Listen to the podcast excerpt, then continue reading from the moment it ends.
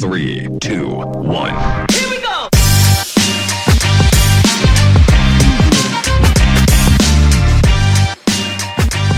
Ya Arrancamos, gente. Este episodio se viene dando de creo del año pasado. El estoy año correteando, a, de- eh, estoy correteando a Ubaldo desde el año pasado. Qué, qué, qué salazón, porque cada vez que vengo me pasaba algo, me enfermaba o algo. Y ven- vengo saliendo de, de- de una jodedera del músculo. ¿Qué te que- pasó? No sé, yo creo que la edad ya, la edad. Ya. Me dio como, pero es una vaina como de tensión. Tengo que ir a un quiropráctico ahí. Va la vaina. Ey, eh, bueno, yo creo que no hay que hacer mucha introducción de, de quién es Ubaldo Davis aquí en Panamá. Bueno, yo creo que sí, porque hay una ¿Tú generación dices? que ya no salgo en televisión hace un montón de tiempo. Bueno, sí, pero la gente te conoce, tú sabes, yo creo que... Pero la mitad son venezolanas, así que no me conocen, así que hay que, hay que hacer presión. no, mentira, saludos a todos los chamos que están en Ey, Panamá. ¿Cuánto tiempo tiene la cácara al aire? Este año cumplimos 26 años. 26 años. 26. Yo, fui a la, yo fui a la fiesta de los 20 años, que fue ahí en el Figali, me acuerdo. Monstruosa esa fiesta. Un billetón ahí. Si hubiera sabido que venía la crisis de la pandemia y esa vaina, No hubiera- hubiera hecho en Rocafé. Chichi, por Dios. Yo creo que el Rocafé ya estaba abierto en ese Pero te voy a decir algo, fueron casi 3.000 y pico de personas. Buco, gente. Una locura. Esa vaina estaba llena y llenísima. Pero estaba tan, se veía tan, es que era en Figali. Era un lugar tan grande que yo creo que teníamos que achicar un poco para que se viera un poco más lleno, pero de verdad habían 3.000 y pico personas. Claro. Eh, cha- 26 años, ¿cómo inicia este proceso contigo? Tú sabes que mucha gente te ve a ti como una inspiración aquí en Panamá, porque comenzaste de, de cero este proyecto y, y- y esto no existía, ese formato de televisión, ese formato de, de televisión así un poquito irreverente y, y rebelde a la vez, ¿no? Bueno, mis pininos fueron en el periódico en El Camaleón. Ujú. Era un semanario que salía los lunes de humor. eh, era en, en- en Venezuela existía un camaleón y el dueño del siglo se copió la idea, descarado. Pero bueno, le damos las gracias. Ese tiempo no había derecho a autor en esta vaina. Creo que hoy lo hubieran demandado durísimo. Pero eh, era un semanario de sátiras políticas. Acá lo hicimos más de sátira jocosa de, de- del diario vivir porque lo agarramos más pelados. Al principio cuando iba a hacer política como que no pegó tanto y después eh, lo hicimos de otra manera, más sátiras a diario vivir y como que le gustó con personajes parameños y esa vaina. De ahí yo tenía la idea de hacer un programa de, televisión, pero no se dio porque era con la gente del camaleón. Eran muy creativos los pelados. Yo creo que los creativos que, que más he conocido en Panamá. Y, pero los creativos son un poquito desorganizados, entonces como que no, no machaba. Y dejé la idea, pero dejé bastantes guiones escritos. Ujú. Y conocí a Rafael Williamson, que era vecino mío, que fue el que tuvo la real idea de, de llevar La Pepa en ese tiempo, que era un programa de radio, a televisión. Y se, se, se reunió con Milton y con otro man, Dicky creo que era, y con el que hacía Guana Yuca Fruit, que era este, ¿cómo se llama? Se me va el nombre, siempre decíamos Guana Yuca Fruit, eh, Gary James. Y entonces de ahí hicieron la pepa. Yo entré en el segundo capítulo, ya el primero estaba hecho, en el primer episodio, perdón. eh, y de ahí me quedé. Pero lo que sí es que el programa iba a ser mucho de sketch. Entonces yo les decía, pero tienen que interactuar con la- en la calle, ¿entiendes? Porque como que estaba muy cuadrado, era muy chéverísimo. Y esos programas así de... Ujú. Y decíamos interactuar con el público, hacíamos joderas. Como yo venía a la escolita del camaleón, yo ya jodíamos bastante. Y nadie quería salir a la calle a hacer vainas. Entonces un día dije que vamos a hacer una entrevista. ¿Y qué pregunta? Me acuerdo que la primera fue que cuántas vacas tiene el toro. El toro era el, El presidente de en ese momento. Y esa pregunta tan tonta hoy en día, en esa época la gente dice, "Ah, ¿cómo tú vas a decir eso, el presidente? ¿Cuántas vacas tiene? Y el toro, o sea, que es un man, un gigolo, ¿no? El man era un gigolo americano. Para mí, yo más que todo. Y bueno, salí a la calle yo, yo, yo, yo, yo nunca pensé que iba a salir en televisión. Yo era para escribir y ya. Y quedé dirigiendo también el programa y después eh, nos separamos de Rafa, hicimos La Cáscara, Milton, Gary y yo. Y Telemetro se lleva a Milton y a Gary eh, como um, yo creo que fue una estrategia de ellos como divide y vencerás Ujú. y ellos se van un viernes me dejaron solo y yo ahí llamo a la gente del camaleón que estaba conmigo llamé, llamé a, a Delmiro que fue el primero que, que pensé pero Delmiro ya está atrás de un programa que era la competencia se llama Chombotrón Ujú. en Canal 4 y entonces llamo a Janet Núñez que era una creativa para mí es una de las más la, Que la mujer más Janet, eh, que Janet conocido. era la de Juventina, ¿no? La de Juventina. Correcto. Que después hizo Juventina. Ella tampoco era de para salir. Ella hacía un, eh, una página en, en el camaleón que se llamaba... eh, que era de pollitos. Ujú. Entre pollos se llamaba. Y hacía un poco de páginas. Ella en- en- entró como creativa. Entonces yo quería darle una balanza, porque el programa, yo era mucho humor negro y Milton era un, mo- un humor más como el Chavo el Ocho, más suave, más, más, más blanco. Y yo dije, bueno, voy a traerme a Janet, pero sin pensar, es que bueno, ella es mujer, para que una más, pero Janet, el humor de Janet es más negro que el mío. O sea, Wow. que al final fue, la cáscara ya cogió una, un insight de ese full humor negro y se fue por ahí. Y después vino Elmiro cuando el programa él quebró allá, el programa en el que él está trabajando. Y eso sí, Delmiro es mi compadre. Y me dijo, man, yo no me puedo ir porque tengo un compromiso con ellos. Que tú veas lo fiel que es Delmiro. Cuando ya el programa se fue, ya Delmiro se vino para acá. Entonces ahí ya estábamos Janet, eh, Delmiro y yo escribiendo. Y estaba John López, me acuerdo. Teníamos un buen team ahí y empezamos a, a hacer vainas, a hacer joderas. Casi lo mismo el camaleón, pero en, en la Claro. Y constantemente, la, la- la cáscara como que nunca tuvo un tiempo fuera de- Del aire. O sea, como un, un season. Tú sabes Esa que vaina el tema de los es seasons la vaina era... más loca. Y yo O sea, se era como digo, que era como la lotería, pues. O sea, Sí. todos los días, toda la Pero- semana había una, una lotería y la cáscara. Pero es un problema que tenemos en Panamá y es con todos los programas. O sea, en ninguna parte del mundo existe hacer programas semanales sin irte de vacaciones. En Estados Unidos son seis meses y seis meses de repetición. O sea, que ves los programas dos veces al año. Ujú. En Argentina, en todos los países. Aquí te vas right through y con programas especiales adicionales, porque los carnavales son cuatro programas especiales. O sea, es una locura. Cuando yo le contesto a un amigo mío en Argentina, me dice, eso es mentira, yo te lo juro por Dios. O sea, no cogemos, cogemos un mes de vacaciones nosotros, que inventamos esa vaina, y todo el mundo se copió un poco en esa parte. Y ese mes adelantamos la temporada nueva. O sea, que tenemos un mes para hacer una temporada nueva. Es una locura, de verdad. Y yo siempre le he dicho a, a los productores que hacer un sindicato, pero hacer algo como que, hey man, si queremos mejorar la calidad de los programas, tenemos que hacer season. No se puede estar así haciendo programas todas las semanas, es una locura. Realmente tienes cinco días y los cinco de verdad son cuatro. Sí. No, y entonces tampoco le das como que esa esas ansias a la persona de querer ver el programa, sino que ya, ya lo tiene a disposición siempre. Pues. Imagínate Netflix y HBO y todas estas vainas. Entraron, empezaron con 24 programas. Después bajaron a 12. Después bajaron. Hay, hay, hay season que son 6 programas. O sea, es una locura. O sea, ahora, ahora season de 12 o de 10 lo parten en dos. Sí, sí, es una. Tú te caes y que, wow. O sea, hay un, eh, por ejemplo, Ozark. Yo creo que Ozark es la única que se ha mantenido que ha hecho temporadas más largas.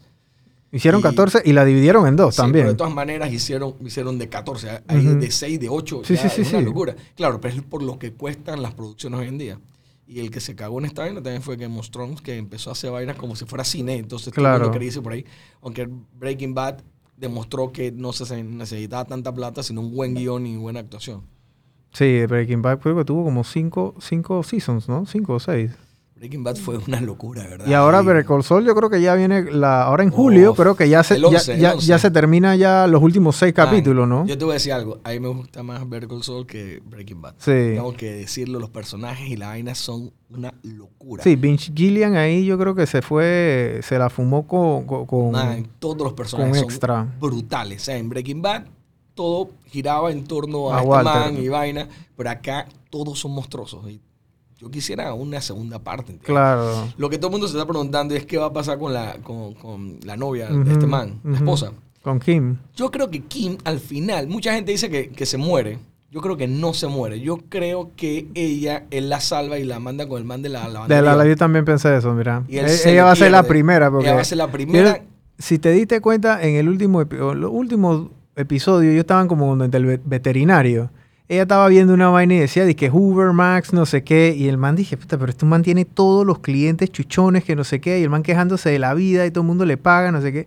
Y ahí estaba ese man, ¿no? Entonces, Wow, entonces yo creo que también no la pueden matar, man. No, O sea, man, no, no, no. Pero, pero lo, lo, lo sólido de esta vaina es que de verdad ella se excita con el riesgo que siempre toman. Eh, o sea, este man es un fucking loser inteligente y es Claro. un smart de la calle, pero ella de verdad está con él por, porque los riesgos, y eso ya en un capítulo lo pusieron, que es porque la mamá también era así. Sí, sí, sea, sí. Tiene la parte de la madre, pero los personajes son El tan bien bandido, dirigidos y, y sí. escritos que tú te quedas como que, wow. Sí, tú ves la evolución del personaje. Bueno, si te gusta el cine y la televisión, tú ves la evolución de un personaje en una serie, cómo comienza y después cómo está terminando, ¿no? O sea, Sí, yo cuando escribía eh, los personajes la que- que, de los segmentos que iba a hacer, yo sí me metía de lleno en los personajes, me metía a estudiar los personajes, eh, el entorno y, y- Y mucha gente me decía que eso no va a pegar. Yo es que, man, que tú no sabes, eso tiene su nicho. Y tal, tal vez porque tú no lo veas. ¿Con, no qué necesitas. personaje, ¿Con qué personaje te lo Con dijeron? todos. Mira, con, la, con, con Juventina yo era un maestro en eso porque mi mamá tuvo como 86 empleadas en toda mi vida. O sea que yo, era- yo sabía todo lo de las domésticas. El problema era mi mamá, no eran las domésticas, ¿no?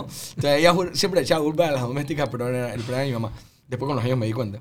Eh, y ahí sabía todo un background. Pero en la parte de los hermanitos Cabaños, por ejemplo, yo fui a unas décimas y a mí me pareció la vaina más creativa de la historia del mundo. ¿Sabes? El que no ha ido a una décima tiene que ir a una El décima. trovador, la trova, la...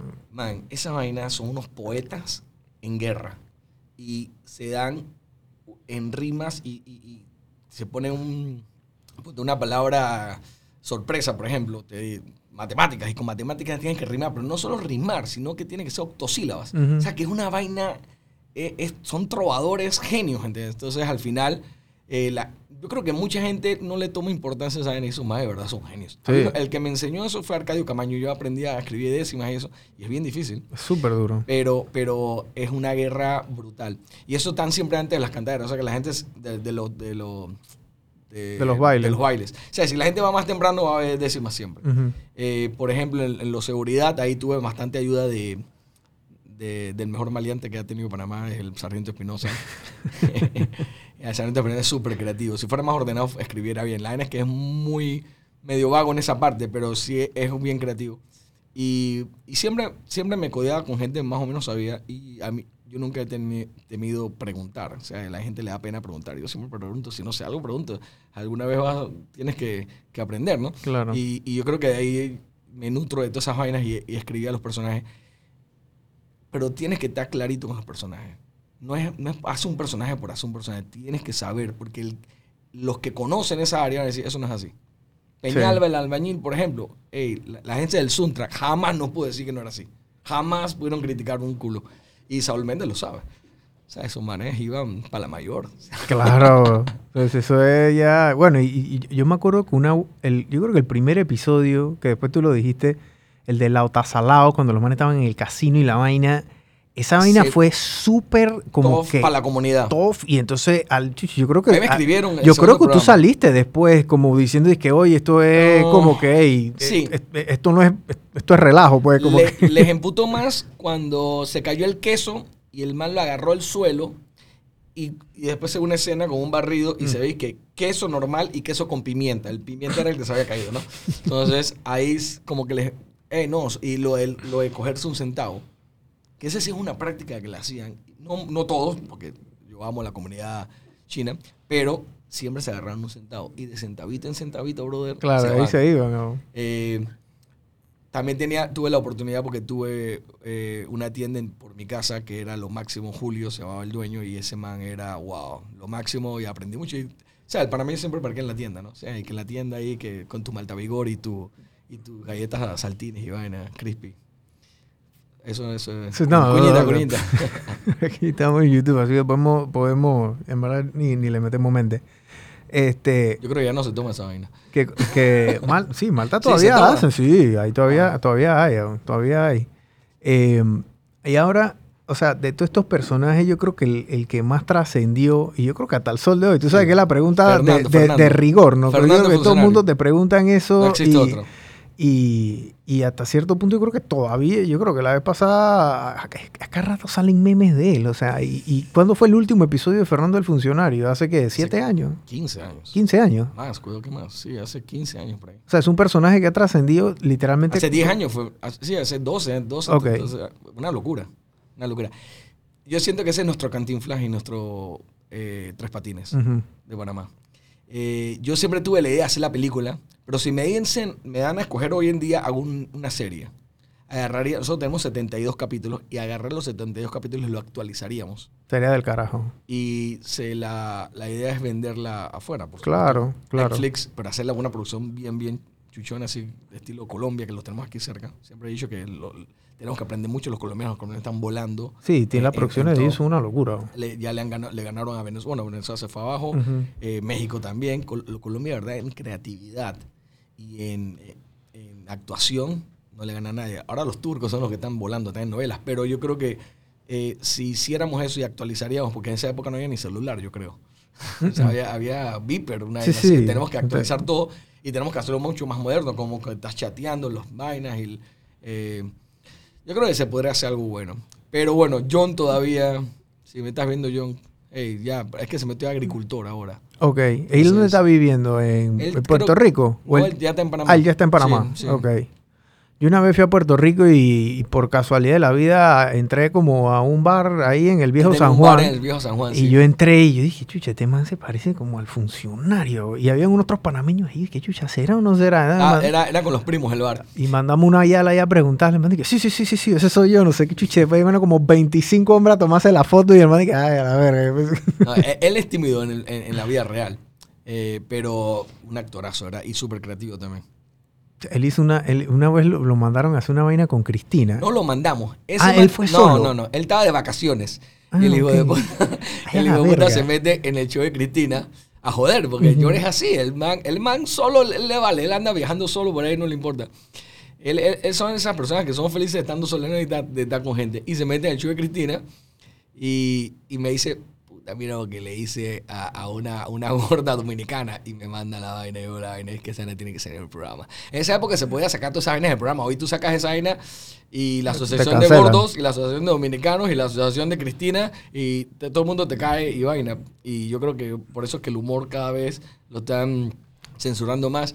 Aunque yo siempre digo que a mí me vale y yo seguiré anti-progress toda la distancia y ha- haré mis vainas porque me gusta. Claro. Eh, de- el panameño también fue un personaje que yo creo que pegó durísimo también. Mira, el panameño fue idea de John López Ok. porque yo no jamás hubiera podido inventar el panameño porque para mí era invisible el panameño, yo soy panameño. John López era Sonian, o sea que era medio gringo, eh, bueno, gringo completo, pero Sonian. Entonces el man vino y, y- y él veía, "Eh, ustedes los panameños, siempre me decía, ustedes los panameños, ustedes los panameños que hay, man, ya me tienes cabreo, ¿cómo que ustedes los panameños? Y después me puse a ver y todo lo que decía era verdad. O sea, decíamos a un, eh, a 7-Eleven, bueno, 7-Eleven no, porque se hacía eh, vaina, pero, pero cualquiera, pam, pam, toman, toman, toman, se toman como dos litros y después pagan dizque, una, una soda chica. O sea, so- somos así. 7-Eleven quebró en Panamá porque los nachos éramos arquitectos. O sea, meti- metían hasta seis salchichas abajo, las cubrían con nacho y era una pirámide de nacho que eso costaba como 40 dólares y pagaban que 3 dólares. Oh, Entonces los manes dijeron, no, no podemos. En los batidos, o sea, el panameño era un poco injugable, no todo el panameño, pero eh, entonces él veía esas vainas, él dice, ustedes se cuelan en todos lados, se cuelan en todos lados, no les importa. Y yo, es que, ¿sabes qué? Vamos Nadie a hacer hace un dizque el panameño. Entonces en ese tiempo yo me acuerdo que estaba de moda el panameñito, es que el turismo, de la, ¿te acuerdas? Del IPAT. Del IPAT. O sea, quisimos coger esa vaina. Bueno, no era en ese tiempo, pero eso había quedado mucho en la... Sí, sí, sí. Y la idea de él era hacerlo siempre con un alguien diferente. Pero yo sí tenía eh, la experiencia de que si vas a hacer un personaje, tienen que identificarse con el personaje. O sea que dije, no, tiene que ser un personaje que siempre sea el mismo. ¿Y cómo lo vestimos? Una en Guayabera, que no sé qué. Eh, y buscamos a Rolly, que era como que el más cholito entre, entre fulos, blancos, negros. o ¿Y él estaba en el programa ya o él todo? No, Rolly está en el programa. Ok, ya y el Rolly, programa. Rolly lo hizo de una y quedó perfecto. Y Rolly tiene esa, esa chispa. Si a Rolly le decíamos la sabandija. Imagínate. eh, eh, no, entre nosotros le decíamos la sabandija. Rolly era eso que comía y comía callado. O sea, nadie se enteraba. El man se estaba comiendo todo. Cuando estaba soltero, ojo, ya no, ya se porta bien. Pero Rolly era la sabandija Sterling. Sea, y es Sagitario también. O sea que, bueno, eso no tiene nada que ver. Sí, pero... pero, pero, pero eh, pegó muchísimo el panameño. Y eran cortitos, o sea, que eran pampa. Que cuando me acuerdo uno de la pizza, que el man iba a coger la pizza, y el man agarra seis, los vas así y sale y que con cuatro pedazos tú no sé qué, es que, de verdad. Y el man es que, pero yo, yo posa, que no sé qué. Y se cogió dos pedazos de más, porque somos así, lastimosamente. Sí, el juega vivo es Sí. como que pa- parte de la... Parte la- de nuestra cultura caribeña, más que todo, porque Sí. los caribeños son así. Sí, los caribeños son, son, son, son mucho así. Eh, tú llegaste a TVN y entonces, o sea, yo, yo sé que hubo un momento que también te coquetearon otros canales aquí en Panamá, como que querían, "Hey, vente para acá, o, o- o- o- porque siempre han Mm. estado ahí, ¿no? siempre hubo coqueteo, pero no coqueteo. Era como que, hey, entonces cuando hablamos, vamos a hacer otros proyectos, no sé, pero nada en conciso y adicional. Nosotros nos estaba yendo súper mega bien en TVN. Claro. Eh, irnos para otro canal, o sea, hubiéramos podido hacer un buen deal. Pero sí me ofrecieron muchísimo hace como siete años. en, en un canal. Pero no, no, no fuimos porque al final nosotros pusimos una, un monto que realmente queríamos y me, dieron- me iban un buen monto, pero no. Al final nosotros es que no. Pero creo que eh, TVN siempre fue la casa, o sea que es difícil que nos vayamos de, de TVN y si nos vamos, nos vamos porque ya el programa también ya tiene tantos años, pero la idea es llegar lo, lo más lo longevo posible. Mira, eh, hoy en día eh, seguimos siendo líderes en, en rating. En, mucha gente dice, no, pero la televisión ya no se ve. La televisión todavía la ve. Sí, La claro Mucha la ven. gente, eh, clase media más baja, y la ve mucha gente adulta. O sea, todavía hay un, un nicho grande ahí. Y te podría decir que eh, marca casi lo mismo que antes, eh, porque hay menos gente. O sea, todo el mundo piensa, no, todo el mundo ve redes. Sí, pero cuando, no todo el mundo tiene data, no todo el mundo tiene wifi. No, o sea, tienes que ver muchos factores. Y al final, esto es algo que tienes los sábados y, y es un horario prime time. Eh, yo me siento contento cuando veo los ratings, los y me quedo como que, wow, todavía, ¿entiendes? Y repeticiones. El año que repetimos en la, en la, en la pandemia fue, el, yo creo que uno de los mejores años de los últimos tiempos porque la gente estaba en casa y repetimos vainas buenas, de verdad. Eran, eran cosas que mucha de esta generación todavía no, no sabía que A la pandemia, me acuerdo. El funcionario, creo que se pegó en redes más por, por eso. Los, los pelitos hoy en día decían, ¿saben a qué es? ¿Ese man quién es? Pero son cosas que, que, que lo bueno del humor se puede repetir. Pero yo siempre le digo a, a- a mi competencia, a la, la- nosotros- la cáscara ha tenido 16 programas de competencia en 20, 16. 16, entre Canal 4 Yo y creo, Canal yo 13 creo que me acuerdo como de dos o tres. entre Canal 4 y Canal 3 ha tenido 16. Y yo siempre le digo, ¿por qué no repiten ellos? ¿Sabes? ¿Por qué a mí me sirve y a ellos no? Porque siempre ellos decían, somos, ellos siempre decían, somos líderes en... Líderes Producción en- nacional. Sí. Yo hoy en día digo líderes porque hay veces que no, no gano. Y, y te voy a decir por qué. La pelea, por ejemplo, las peleas de boxeo, cuando pelea el canelo del carajo ese, me jode. Pero eh, ellos nunca, nunca decían, somos número uno. Hoy en día sí, te digo que la cosa está más pareja entre Telemetro y TVN. Eh, porque, la, porque como ya no hay producción nacional, ahora todo es más enlatado y son novelas. Y si una novela pega, ya le gana a la otra. Es así de sencillo. La- te agarras con una novela y te vas. Pero se ha perdido mucho la producción nacional. Cosa que Eso a raíz de que tú dices que por el tema de los costos o el tema de... Porque la creatividad yo creo que aquí en Panamá existe. Aquí hay mucha creatividad. Demasiada creatividad. Hay muchos pelados que están estudiando producción. Hay muchos pelados empíricos que ya saben de producción hoy en día que, que te le dan tres vueltas a cualquiera que puede estar graduado en otro lado. Porque ya vienen con el chip un iPhone Esto es para editar todo. Claro. Pero el- yo siempre he hecho culpa a los, a los directores de los canales, a, a- a los mismos canales que no quieren. Les sale más fácil ir a... Y yo creo que esto me apuñalo yo mismo porque siempre me... O sea, yo soy el que va en contra de, de- de la estructura ya organizada en la televisión. Yo creo que yo siempre he sido rebelde en todo. Pero de verdad, yo creo que la culpa la tienen ellos porque les es más fácil ir a Las Vegas a comprar un poco enlatados. Y esos enlatados, cuando compras buenos, te dan un pocotón de malos. Entonces ya no quieren invertir en producción nacional. Y cuan- los pocos programas que invierten en producción nacional, lastimosamente, ganan un 35%, quedó con 30%, y el otro se le lleva el canal, sin hacer absolutamente nada. O sea que esas personas que tienen programas chicos, que tú lo ves en canales, en horarios malísimos, porque le dan los peores horarios, eh, están trabajando para un sueldo. Yo Ok. lo veo así.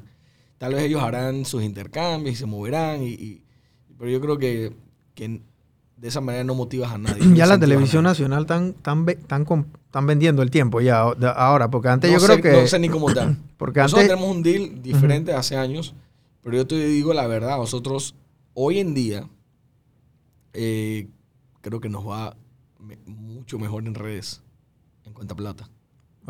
Por las plataformas, también nosotros tenemos una plataforma muy fuerte también, tiene un millón doscientos mil en Instagram, el otro tiene creo que 1.7 en Facebook. Y eso Les da un tráfico interesante. Sí, las estadísticas le llegan directo a, a- a- a las publicitarias, ellos saben, ¿no? No es como acá que son unas cajitas, entonces tienes que 300 cajitas eh, o 250, no sé cuántas entre Panamá y Colón.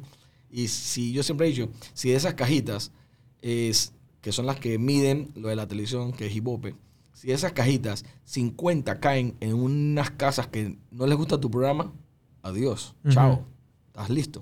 O sea, tienes que tener esta suerte porque eso no es un- una buena medición. Sí, porque Eh, un muestreo de 250 es relativamente y bajo. no es ¿no? lo mismo nuestra audiencia de Colón que nuestra audiencia en Chiriquí. Chiriquí son, bueno, Colón nos ve bastante, bastante.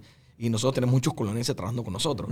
Pero en la fanática de los chiricanos, brother, esa vaina no se la quita a nadie. Eso es brava. Ya que son casi Costa Rica, o sea, allá están bien lejos, ¿no? Sí, a ella le, Sí. le- le- eh, eh, la...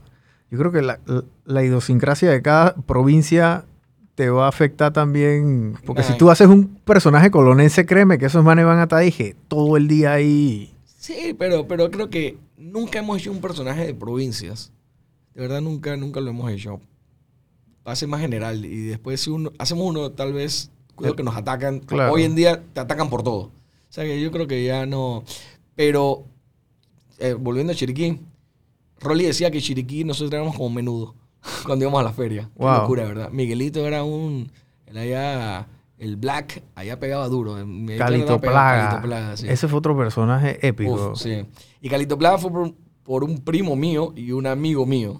O sea, fue una combinación de los dos. El nombre Calito Plaga era por mi primo y, el, y, y lo del personaje era porque era un pasero mío que eh, vivía en Carrasquilla, en una parte en Carrasquilla, y, y allá salía con algunos manes que, que meñas y vainas.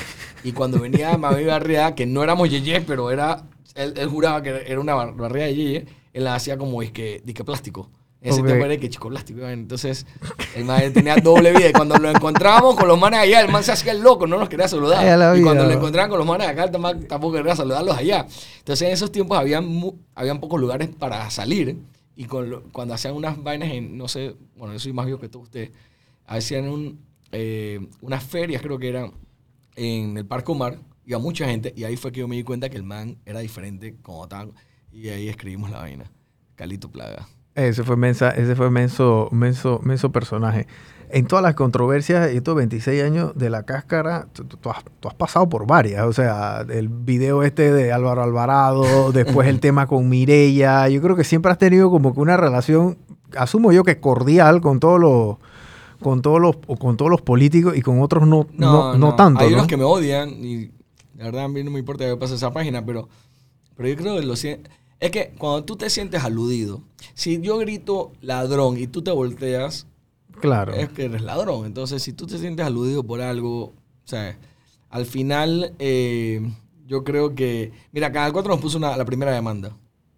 Como de 100 mil palos. Eso me juraban que estábamos en Disney. Wow. Eh, yo creo que esa demanda ganaban y sacaba la cáscara de por vida en esa época. Eh, la ganamos, pero el abogado cobró 25. O sea, casi es como O sea, perderla. sí, ah, por O sea, los abogados son los... Yo tengo que estudiar Derecho en la próxima, en mi próxima vida. Eh, y todas las demandas siempre eran esos costos. Tú crees que, wow, yo no creo que me demanden más. Por eso hoy en día nos cuidamos por todo. Buco. Y al final es un proceso muy largo, tú ves. Es un proceso que para ambas partes es largo y Es tedioso, sí, ¿no? es súper tedioso. Es tedioso. Yo me acuerdo de una entrevista, la primera entrevista yo creo que le dio el toro aquí en Panamá, era como en el 96, y fue contigo, y fue en su casa, yo creo. No, fue en la presidencia. Fue en la presidencia. Sí, sí, sí. sí. Esa a mí me impactó, porque bueno, es que, es que en esos tiempos nada más había la televisión, me explico. Sí, no, es que no había más, más, más plataformas y hoy en día es muy duro pegar un programa. Por eso que yo creo que la cáscara también ya es como un, algo rutinario y que, ah, bueno, está la cáscara del sábado y la voy a ver, ¿sabes? Ya, ya, gracias a Dios, como Coca-Cola esa vaina. Pero armar un programa hoy en día y pegarlo es mucho más duro porque tienes ruidos por todos, no ruidos, tienes competencias por todos lados. Demasiadas competencia. opciones. O sea, y, y el pelado de hoy tiene la opción de que si en tres segundos no te gusta lo que estás viendo, lo cambias. Es una vaina impresionante. En la época nosotros teníamos que aguantar eso tras comerciales y, y Claro. dale. Pero eso también te brinda de que si la pegas, la pegas brutal. Porque Eso hoy en sí. día, si te empiezan a seguir los márgenes de... de- de- mira el Sage, por ejemplo. O sea, la plata que está ganando el Sage hoy ni se parece al, al, reggae- al man de reggae, al, al vaina que, que, que estaba en mis tiempos, que fue el que más ganó, que fue el general. Claro. O sea, el Sage debe estar en 40 millones, una locura, y Ujú. subiendo. ¿Sabes? Y yo me alegro muchísimo de que hayan panameños que estén a ese nivel porque nos abre, le abre la trocha a todos los demás artistas. Pero, pero es otra cosa, ya tú pegas una vaina hoy y es mundial por las redes. Sí, oye, es lo bueno de pegar algo hoy en día. digo, y, y pa- pareciera tonto, pero tenemos al Sech, tal Bosa también. El Bosa va a volar. y que El Bosa va a está, volar. y, y esos son artistas ya de que tú ves en el top 5 de Spotify, por ejemplo, pues. Sí. Cuando, cuando tú ves, perdón, cuando tú ves a, a, a- a- la gente del Real Madrid hace cinco años cantando una canción de, del Sesh, tú dices, ¿esta vaina qué es? Los manes en el camerino cantando una canción Sí, del sí. Sech. Wow. Sí, eso, eso, el, el tema de la digitaliza- digitalización ha, ha- ha- ha- evolucionado todo lo que es el, el género ¿no? y la música. para pandemia, ¿cómo hicieron? Porque para pandemia la vaina, o sea, repitieron, repetimos todo el repitieron. año. Yo antes de la pandemia... Yo ¿Cómo los afectó también ustedes como negocio? Durísimo, durísimo. Como a todo el mundo. que, estamos hablando de antes, la clase media fue la más afectada. Los negocios eh, chicos, medianos, eh, fueron los más... Yo digo, los que jalamos la carreta, ¿no?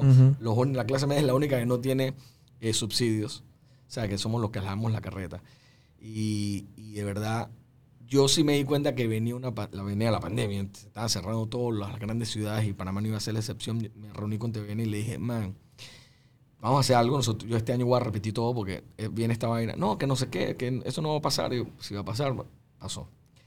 Pero recortamos mucho. Me acuerdo que tuvimos que liquidar como a 36 personas. Wow. Sí. Mandamos a la gente para la casa, suspensión laboral, eh, salarios, algo. Los socios no cobramos, ¿sabes? Para bajar gastos. Claro. O sea, fue difícil, pero yo tengo, gracias a Dios, a una hermana, Eileen. Aileen y a, Sí, sí, a Cookie. Hola, a Cookie. Vivian, Vivian se encarga de las ventas. Claro. Y Eileen es la que se encarga de, de la. Cookie era la- la-. Cookie. Y ponía muy orden. Sí, Cookie pone orden. Y ella se encargó de bajar los costos, pero de una manera brutal. Que yo me quedé, es que, wow. wow Y, y no estaban altos tampoco, ojo, porque ella tenía siempre eso ahí. Bueno, sí estaban altísimos en un tiempo, para lo que se, para lo que Claro. hoy, hoy, hoy me siento como que. O sea que ahora que empezó a subir todo de nuevo, gracias a Dios, porque se ve que hay como que está empezando, todavía falta, pero está empezando las ventas y todo esto. eh, hay que mantener los mismos costos, no subirlos tanto. Claro. Porque al final, si algo nos enseñó la pandemia, fue que podíamos, estamos gastando más de lo que realmente necesitábamos. O sea, todo el mundo sabe que podrías ahorrar. Mesurarse uno, Sí. ¿no? El que no aprendió en pandemia no aprende nunca.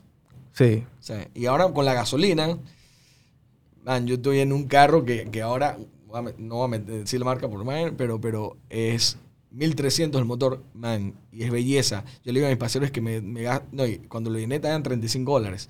Ahora, ahora está en 45, ahora está en 55. Mira, semanalmente Wow. está haciendo 10. Y, pero mis paseros me dicen, yo pago 150. En Sí, carros pues grandotes Si tienes una Prado, una de esas vainas. brutal, me estoy ahorrando cualquier cantidad de plata. Y eso es lo que yo creo que al final es, ¿no? O sea, yo decidí gastar plata, realmente, y no es gastar, es de verdad brindarme alguna, alguna satisfacción, es en momentos. Cuando digo momentos, son viajes, comida, cosas con la gente que te rodea, que, te, que, que- que tú quieres Claro. y no en lujos hoy en día. Yo creo que ya también la edad, ¿no? Pero bueno, si tú decides gastarte tu plata en lo que tú quieras, no hay ningún problema, esa es tu plata. Pero yo sí te, les aconsejaría a todos los pelados que hoy en día que sean más mesurados y que no gasten tanto en pifiar vainas que al final, lo que estamos hablando en antes, tú te compras una casa, ponte cara y no piensas en el mantenimiento, por ejemplo, que tienes que pagar en la administración. No solo el, el man- el mantenimiento en la administración, el mantenimiento adentro de la casa, porque ese mantenimiento que paga la administración es para afuera. Sí, vas a necesitar eh, dos señoras que te hagan la limpieza, el esa jardinero, el es man que lujo, pinta. pero eh, igual, tú no puedes ser más mesurado. eh, comer menos afuera también. Hacer de más, es más, está más healthy también. Claro. Pero hay muchas cosas que uno creo que la gente tuvo que aprender en la pandemia. Y el que no aprendió, porque bueno, tuvo en la papa toda la vida, ¿no? Sí. Tú, tú estás bien, bien, involucrado con Provicida, que yo creo que tienes Sí. años, en, a- años ahí. y es como la, la fundación o la asociación con esta, tú sabes, no sin fines Sí, de mira. lucro con la que tú estás más ahí. ¿Cómo ha sido Yo eso? trabajo con Provicida, trabajo con FanLeak, trabajo eh, con eh, la Fundación de Autismo también. eh, y hemos trabajado con varias. Con las que más llevo años es con FanLeak y Provicida. Y con Provicida este año cumple 25 años. Wow. Y nosotros hace 15 años, imagínate, hace 10, 15 años inventamos una, eh, una campaña que se llama Dona tu Cuara. La vamos a sacar este año con Ujú. 25 años. Tal vez se demoró tanto porque el destino era que la sacáramos con estos 25 años. Y te voy a decir algo, jamás me han dado un centavo porque las fundaciones no son para eso. Ujú. He trabajado gratis, he estado en la junta directiva y lo que esa gente hace, lo que hace el doctor Quintero es de quitarse el sombrero. Man, yo no conozco a alguien más humano en esa parte que ese man. Brother, de verdad ese man pelea por los derechos de estas personas que son olvidadas y hoy el día Hoy en día la gente no le, tiene- no le teme al, al VIH porque no te mueres de VIH si, si tomas la triple terapia. toda esta vaina. mira Magic Johnson, el Sí. man está full vivo. Y inclusive si, si estás embarazada con VIH y tomas la triple terapia, no, eh, en tus exámenes tal vez ni salga, sale 000 punto algo, y tus hijos o tu hijo no va a tener VIH. El porcentaje es casi que 0 punto algo que Wow, tenga. casi O imposible. sea, es algo que ya, y muy pronto dicen que ya viene eh, las curas y todo, pero todavía no estamos en eso. Y hay mucha gente que por temor a hacerse el examen no van y andan pegándose a todo el mundo, como dicen los pelados, a rin pelado. Claro. Yo también tuve, y nos involucramos en Prodicía más que todo por Forrito, Ujú.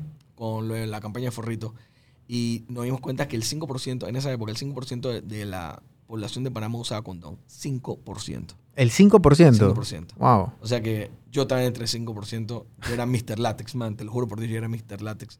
Porque yo venía de esa época. Yo decía, man, forrado todo. Y, y- y- pero el 5% es una locura.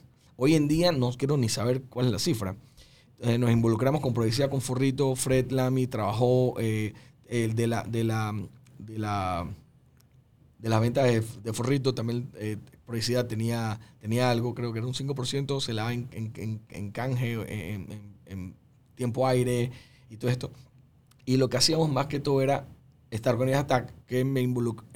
Orlando me dice, hey, ¿por qué no te dejan la junta directiva?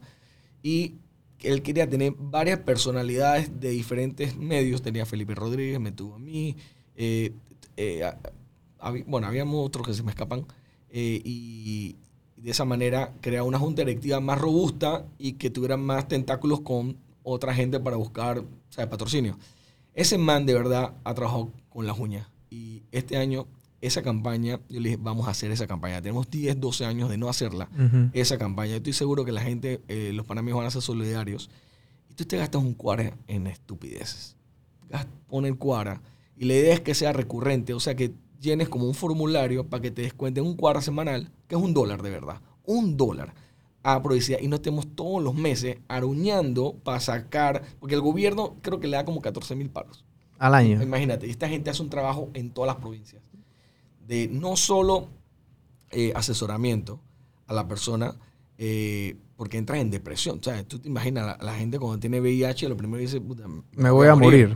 Entonces le dan asesoramiento a los familiares, eh, la, la, la, ¿sabes? Todo, todo del laboratorio. Es un trabajo bien bonito. La gente, lo, eh, los voluntarios que tienen Prodicida y yo me quito el sombrero. Y yo dije, este año vamos a hacer la campaña. Yo me voy a, me, me voy a comprometer a hacerla yo. Ujú. Y vamos a hacer una campaña en la que todas las personas famosas por ahí, ahí te mando también para que salgas diciendo algo, digan, hey, pongo mi cuadra, aquí está Con mi gusto. solicitud, ¿sabes? Porque de verdad, eh, gente que está olvidada.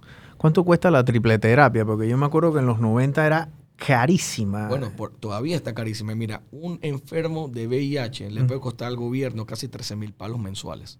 Cuando Wow. ya está enfermo, ya un caso terminal y todo esto en, un- en- en salas de urgencia y todo. La tripiterapia puede estar o sea, rondando los mil y pico. Antes estaba en tres mil y pico, ya va bajando, pero Al igual mes. al mes. Eso- ¿Quién puede pagar eso? Entonces, eh, la ya, ya logramos hace unos años, Orlando logró que, que entraran las genéricas, porque en Panamá la- las medicinas genéricas eran un peo, porque hay un negociado brutal aquí entre unas familias y una gente que, que para las medicinas en Panamá es una locura, una- un robo. Y esa Totalmente. gente son unos hijos de puta. Porque Totalmente. están vendiendo las medicinas así, y lo digo así, unos hijos de puta.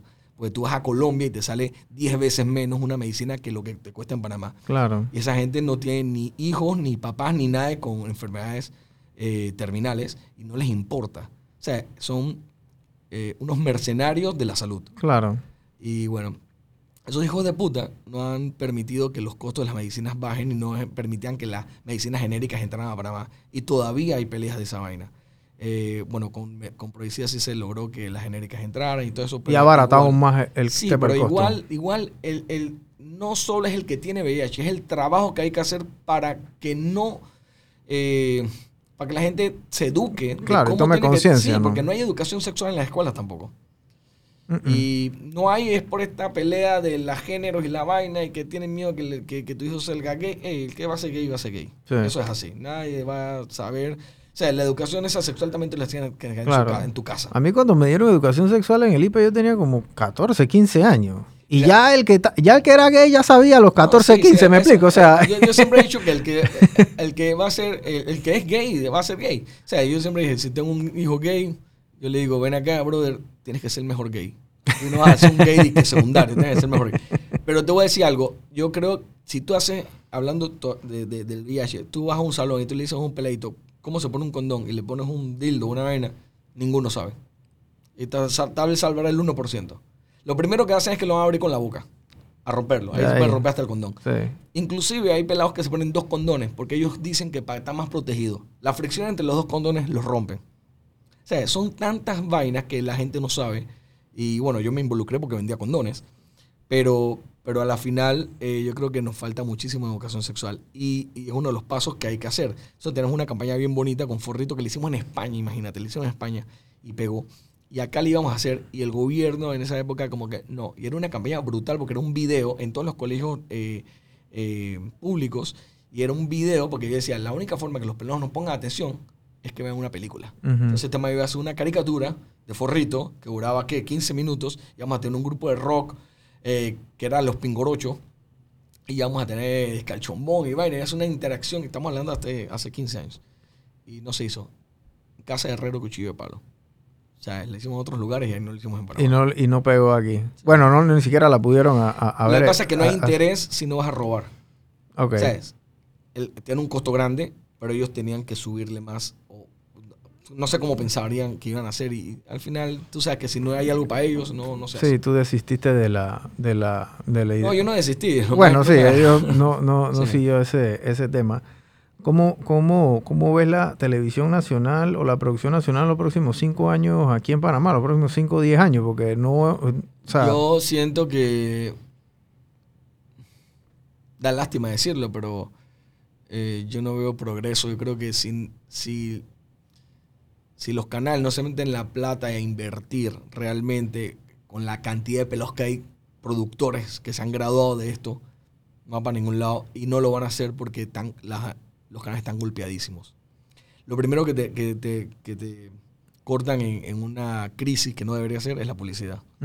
Y el que sigue pautando es el único que se va a ver porque todos los otros eh, dejaron de pagar. Y los seguros. Y después los seguros de vida o seguros de carro, lo que sea. Y lo primero que haces es que te, chocas o te pasa algo. O sea, es una vaina, es la ley de Murphy. Entonces yo creo que tendrían que invertir, pero no sé si quieran porque ahora les es más fácil comprar cualquier vaina. Así que a la final yo creo que se van a echar, cosas que no han hecho en Estados Unidos y en otros lugares que se han hecho una buena triangulación entre redes, televisión y todo, y le están sacando el máximo potencial a todo. con todo, exprimen con todo. Ese on demand de, de, de- o sea, todos los networks tienen su on demand. Star Plus. O sea, yo dije que no iba a caer y caí. Tengo que caer. El deporte me jodió. Cuando quería una pelea, yo. Man, yo puedo bajar mis, mis vainas piratas y mi vaina, como dice mi hijo, pero. O sea, no es lo mismo. Es lo mismo. Y a veces se, va no, y esa a veces se laguea y entonces Y yo soy que- viejo, yo soy de la época de cable. Ya eso va a estar bien, Sí. eso se va a ver. Pero, pero eh, yo creo que a la final. Y mira que han subsistido todos. Y ganando plata. Eh, yo creo que a la final el que no se adapta se fue. Ustedes tuvieron un canal también, La Cáscara TV. Sí, en la, Estados la, eh, la Cáscara Online. La Cáscara.tv, sí, en ese tiempo. Lo que pasa es que en esa época YouTube no te pagaba. Y en esa época tenía muchas restricciones porque YouTube ya venía con todas estas restricciones de derecho de autor y toda esta vaina. Entonces, emigramos hacia un canal que era el canal eh, digital de Estados Unidos, que todas las cadenas grandes estaban, que era un network ahí, un- y, y- y- y- eh, tú tenías que pagarle Ujú. por el ancho de banda en esa época. Imagínate cómo era la historia en esa Wow. época. Tú pagas por el ancho de banda. Nos veían tanta gente, porque nosotros sacamos inclusive un app que tuvimos que poner el app a dólar después. Yo le dije a Juanchi, Juanchi, vamos a poner, a- Juanchi es mi socio, yo le dije, vamos a poner este app a dólar para que la gente no entre. Y entraba gente. O sea, entró Wow. como 100 mil y pico personas, una locura, locura. Eh, y a la final, el ancho de banda que pagábamos, imagínate, nosotros estábamos pagando casi 80k anual en Estados Unidos por el ancho de banda. Es una locura. O sea, le ganábamos mucha plata también porque se estaba viendo Mucha gente se metía. Pero, Pero, pero a, a la final, mantener un canal, la idea de nosotros era también llevarlo a cable para hacer otra vaina que teníamos con cable, que es otro negocio que hay en cable muy bueno todavía, pero no sé si hoy en día exista, que porque te pagan 5 centavos por cada televidente en, de habla hispana en Estados Unidos Ok, que está suscrito. Entonces la idea era hacer un canal de cable y venderlo como se estaba viendo en Estados Unidos. claro. Ah, el canal que tú dices era el que, se- el que estamos en Estados Unidos, que era Dish Network. Creo Ese que era sí. un canal que se Ujú. llamaba Centroamérica TV. Yo te estoy hablando del canal de internet que tuvimos nosotros. Sí, ese, no, Eh, ese ah, yo bueno, estaba sí. hablando. Que tenían, que tenían varios, que tenían Olimesa Sí, y tenían como varios tenían- programas tenían- ahí, Sí, ¿no? teníamos bastante, teníamos bastante programas. Sticky Nas, que era de, Ujú. de- de Rodrigo con, con, con el chamo. O sea, eran buenos programas y había, había como 16 programas, imagínate. Sí, sí, sí. Que la idea después era llevarlo al otro nivel, pero bueno, no se dio y bueno, son cosas que pasan. Pero sí tuvimos los pininos ahí. Si no hubiéramos quedado en, en YouTube, wow, no sé ni cuántas. Sí, posiblemente era, era En esa época teníamos, di un número de cuántos tenemos. eh, En suscriptores. YouTube, ajá. Chuzo, fácil arriba de 500 mil suscriptores. 770 mil, por ahí. Hoy en día tuviéramos arriba. Había, mira, ¿te acuerdas ese programa que Enchufe TV? Claro. Yo siempre digo a la gente, nosotros íbamos a comprar, imagínate, para pasarlos en el canal de nosotros acá. Ellos estaban empezando en Los Pininos. Esos más tienen, creo que 20 millones de, de suscriptores. Wow. imagínense, una locura. Y yo no sé ni cuánto debe pagar YouTube por 20 millones de. de Ellos te pagan por cada millón de views, te puede estar pagando como unos mil dólares. Hay unos, hay unos influ- hay unos productores, unos generadores de contenido que le pagan un poquito más si tienen más suscriptores, ¿no? Sí, pero igual, eh, yo creo que estos más están ganando como 50 millones, 40 mil, eh, perdón, 40 mil palos mensuales. Oh, sí. Fácilmente Es- sí, eso es, eso es, es- es full eso. Luisito Comunica ahora mismo se puede estar metiendo 100 al mes. Bueno, yo, yo tengo un proyecto bien bueno, en el que es un proyecto personal mío. Antes yo lo hacía, pero lo quiero hacer. yo- la cáscara yo la inventé para viajar. Entonces dije, man, yo quiero, yo quiero. No, de verdad, la, la- la- la realidad de la vaina. Yo quiero- viajar gratis y que me paguen todo y los patrocinadores pagan. Y nosotros escogíamos. Mira, era tan sólido que nosotros hacíamos así al globo terráqueo. decían que vamos para acá. Y caía el dedo y que vamos para allá. Y nos íbamos todos los meses para un fucking lugar. Y, y hubieron lugares que no fuimos. Pero en esta vuelta, a mí me gusta mucho lo de los extraterrestres y la vaina estas y, y el misterio y la guasón. Y decían, yo voy a inventar un programa para irme con un crew y vamos a lugares que nos dé la gana a buscar vainas misteriosas, pero vamos a hacerlo para todas las plataformas. TikTok, no sé qué, y a cada una le ponemos su espacio y después que terminamos la unimos todo y se lo podemos vender a un como programa de 21 minutos a un canal. Ya ten- en estos días eh, salí diciendo que qué nombre le pondrían al programa y le dije, el ganador se va conmigo en uno de los viajes. Y hay uno que salió que me pareció, me gustó porque el nombre está en español. Y el man le puso fuera del mapa. Está brutal ese nombre, fuera del mapa. Conciso y perfecto. Y ya tenemos hasta el primer, el primer país que, que vamos. Tenemos el segundo y el tercero. Y vamos a llevarle cosas. No, no es que vamos a inventar la, la rueda, pero Claro. vamos a llevarle cosas que tal vez mucha gente desconoce. Y eso es lo que es, yo creo que lo que debes, debe educar la- un poco la- las redes también, ¿no? Dar un poquito de, de- de ese conocimiento de facts y vainas, de, de vainas que tú no sabes. Y son cosas bien locas también. Y no es un Luisito Comunica, porque son más cortos, pero, pero son vainas más misteriosas. Más misteriosas. Ok, más de cazadera de fantasmas o de que eh, casas embrujadas, vainas Va- puede, hacer, puede haber todo. Es una vaina bien abierta, pero ponte los Anunnakis en Irak. Ujú. Vamos a Irak y buscamos la vaina de los Anunnakis, nos metemos en esas, esas vainas, el, el muro de la vaina. Puede ser Allá en California, Bohemian Grove, esas locuras de todo, los gringos. todo, todo lo de- que se de- pueda hacer. Eh, pero la idea es irnos todos los meses a un país diferente la primera semana. Qué cool. Y una fucking buena producción. Ya tengo, la- ah, tengo el crew de producción. Se diría Rafael Williamson, que fue el que inventó la cáscara, eh, la pepa. Eh, se va con un crew y nos vamos una semana. Por una semana de filmación, full drone, full todo. Estamos ya en la parte de buscar el patrocinio. Ok.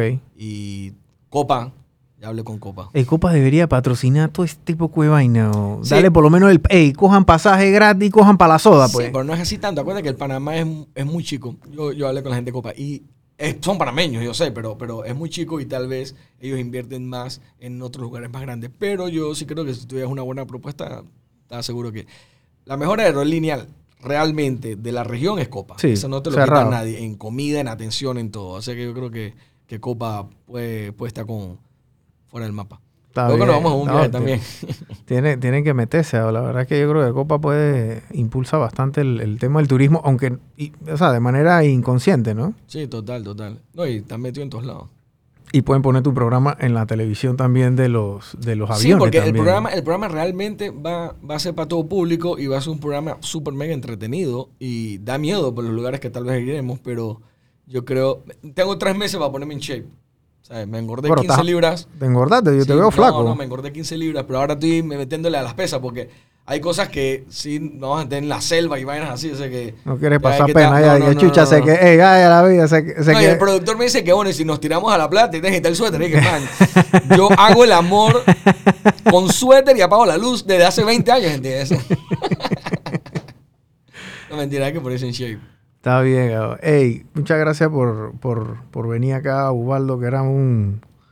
Era, para los que no saben, yo fui banquero de Ubaldo muchos años. El banquero de la cáscara, papá, Yo- sabe todos los secretos. Qué locura. Yo llegué a, llegué a la cáscara un día, porque yo trabajaba ahí en la sucursal de Transísmica y yo tenía que salir como a, mercadear los negocios del área, ¿no? Y la cáscara estaba en, en- ahí a, a- a una calle del Lunfum, literal, Claro. En Los Ángeles. Y entonces vengo, llamo y pregunto por, por Aileen Davis. Hola, soy de acá de Banco General. Sí, ven acá, que no sé qué. uy, y ahí, que no sé qué. Y sí, sí, yo toda esta estructura y toda esta cosa. Y me acuerdo cuando yo llevé a la cáscara a Banco General, era como que, chuzo, pero, eh, chuzo, estos pelados a veces como son, son controversiales, Sí, Brian. Banco General es muy cuadrado, Tú sabes cómo es eso, y tú sabes que chuzo, después te vienes y le, eh, les- los cancela o algo. Yo no sé. Yo es que, mira, dígame de la cartera de crédito comercial, ¿qué cliente, en ese momento ustedes tenían creo que 15, 16 años de andar en, en- en la televisión? Y yo le dije a mi jefa, ¿qué cliente de la cartera comercial de nosotros aquí tiene más de 15 años operando? Y me dijo como tres empresas. Wow. Tres. Y te estoy hablando tres de 200 mil empresas. Nada más estas tienen... Yo dije, bueno, para que sepa que esta puede ser la cuarta. Eh, dale, está bien, vamos a comenzar. Y ahí comenzamos. Y, y bueno, la- lo que no saben es que la cáscara es una empresa familiar. Porque Sí. ahí está toda la familia, literal. Sí. O sea, ahí está- Eh, so- Somos casi italianos. Sí, ahí está todo el mundo. O sea, está, Vivian estaba en el tema de ventas, la administración. Estabas tú en el tema como que operativo Ah, mi también. prima da, bueno, Juanchi es casi Juanchi mi, es mi ca- sí, casi. él es familia. Sí, es mi amigo eh, porque vivió en la barrera con nosotros. Lo que no saben, Juanchi es el hermano del que hacía Mr. Guaro, del otro, del otro Fat Boy. Ese, Pero- otro personaje épico. Sí, eh, pero Juanchi es mi hermano de crianza, o sea que... O sea, nosotros veíamos fútbol americano desde los 12 años en la casa de Juanchi. Eso era un ritual ir a la casa de Juanchi, meternos en el cuarto a ver fútbol americano todo el día y comer pizza y, y tomar cerveza. Pretty. Bueno, de los, de los 12 no, de los 15 por ahí. Pero eh, es mi hermano, o sea, no de sangre, que no sé por qué mi papá se portaba mal. El señor Dean, también Sí. me acuerdo de él. Eh, Personaje. sí. De verdad que Mira, sí. la ¿verdad? gente dice que tú estás loco, no. No conocieron a mi papá. Ese man sí era un demente. ey, y ese man no sale en televisión, lo conocía todo el mundo. Era una locura, una La verdad que locura. era. Yo me las pocas. Bueno, yo me senté con él, hablaba un par, un par de cuentos, porque él iba también bastante ahí a la cáscara, a la oficina. Si y no estaba tenía nada que hacer, estaba jubilado. Estaba ahí echando los cuentos. Entonces, otro pasero nosotros, Abdiel, que bueno, tú conoces a Abdiel, que también creció ahí en el Claro. área, ahí era vecino de ustedes, y entonces conocía al señor Dean, y, y- y cono- y entonces conocía a tu mamá también, y entonces. Y además es una santa. ¿Cómo aguantó? Chus. Mi, viejo era un, loco. era un loco, Ey, era. tu, tu- viejo era, un- era, era un show, la verdad que. Saludos. Abajo. No creo que esté arriba. No, mentira, no, mentira.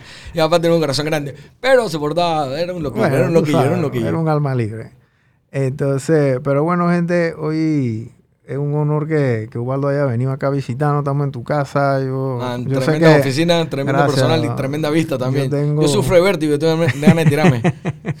tengo rato que no voy allá. Voy a llamar a Cookie un día para ver si me tomo un cafecito allá con ella. Dale, tiene- siempre pero- eran, eran, eran buenos cuentos ahí. Viene un proyecto nuevo en dos meses que creo que le gusta a todo el mundo. Va a ser una vaina bien familiar. Va a ser la, primera parte del programa.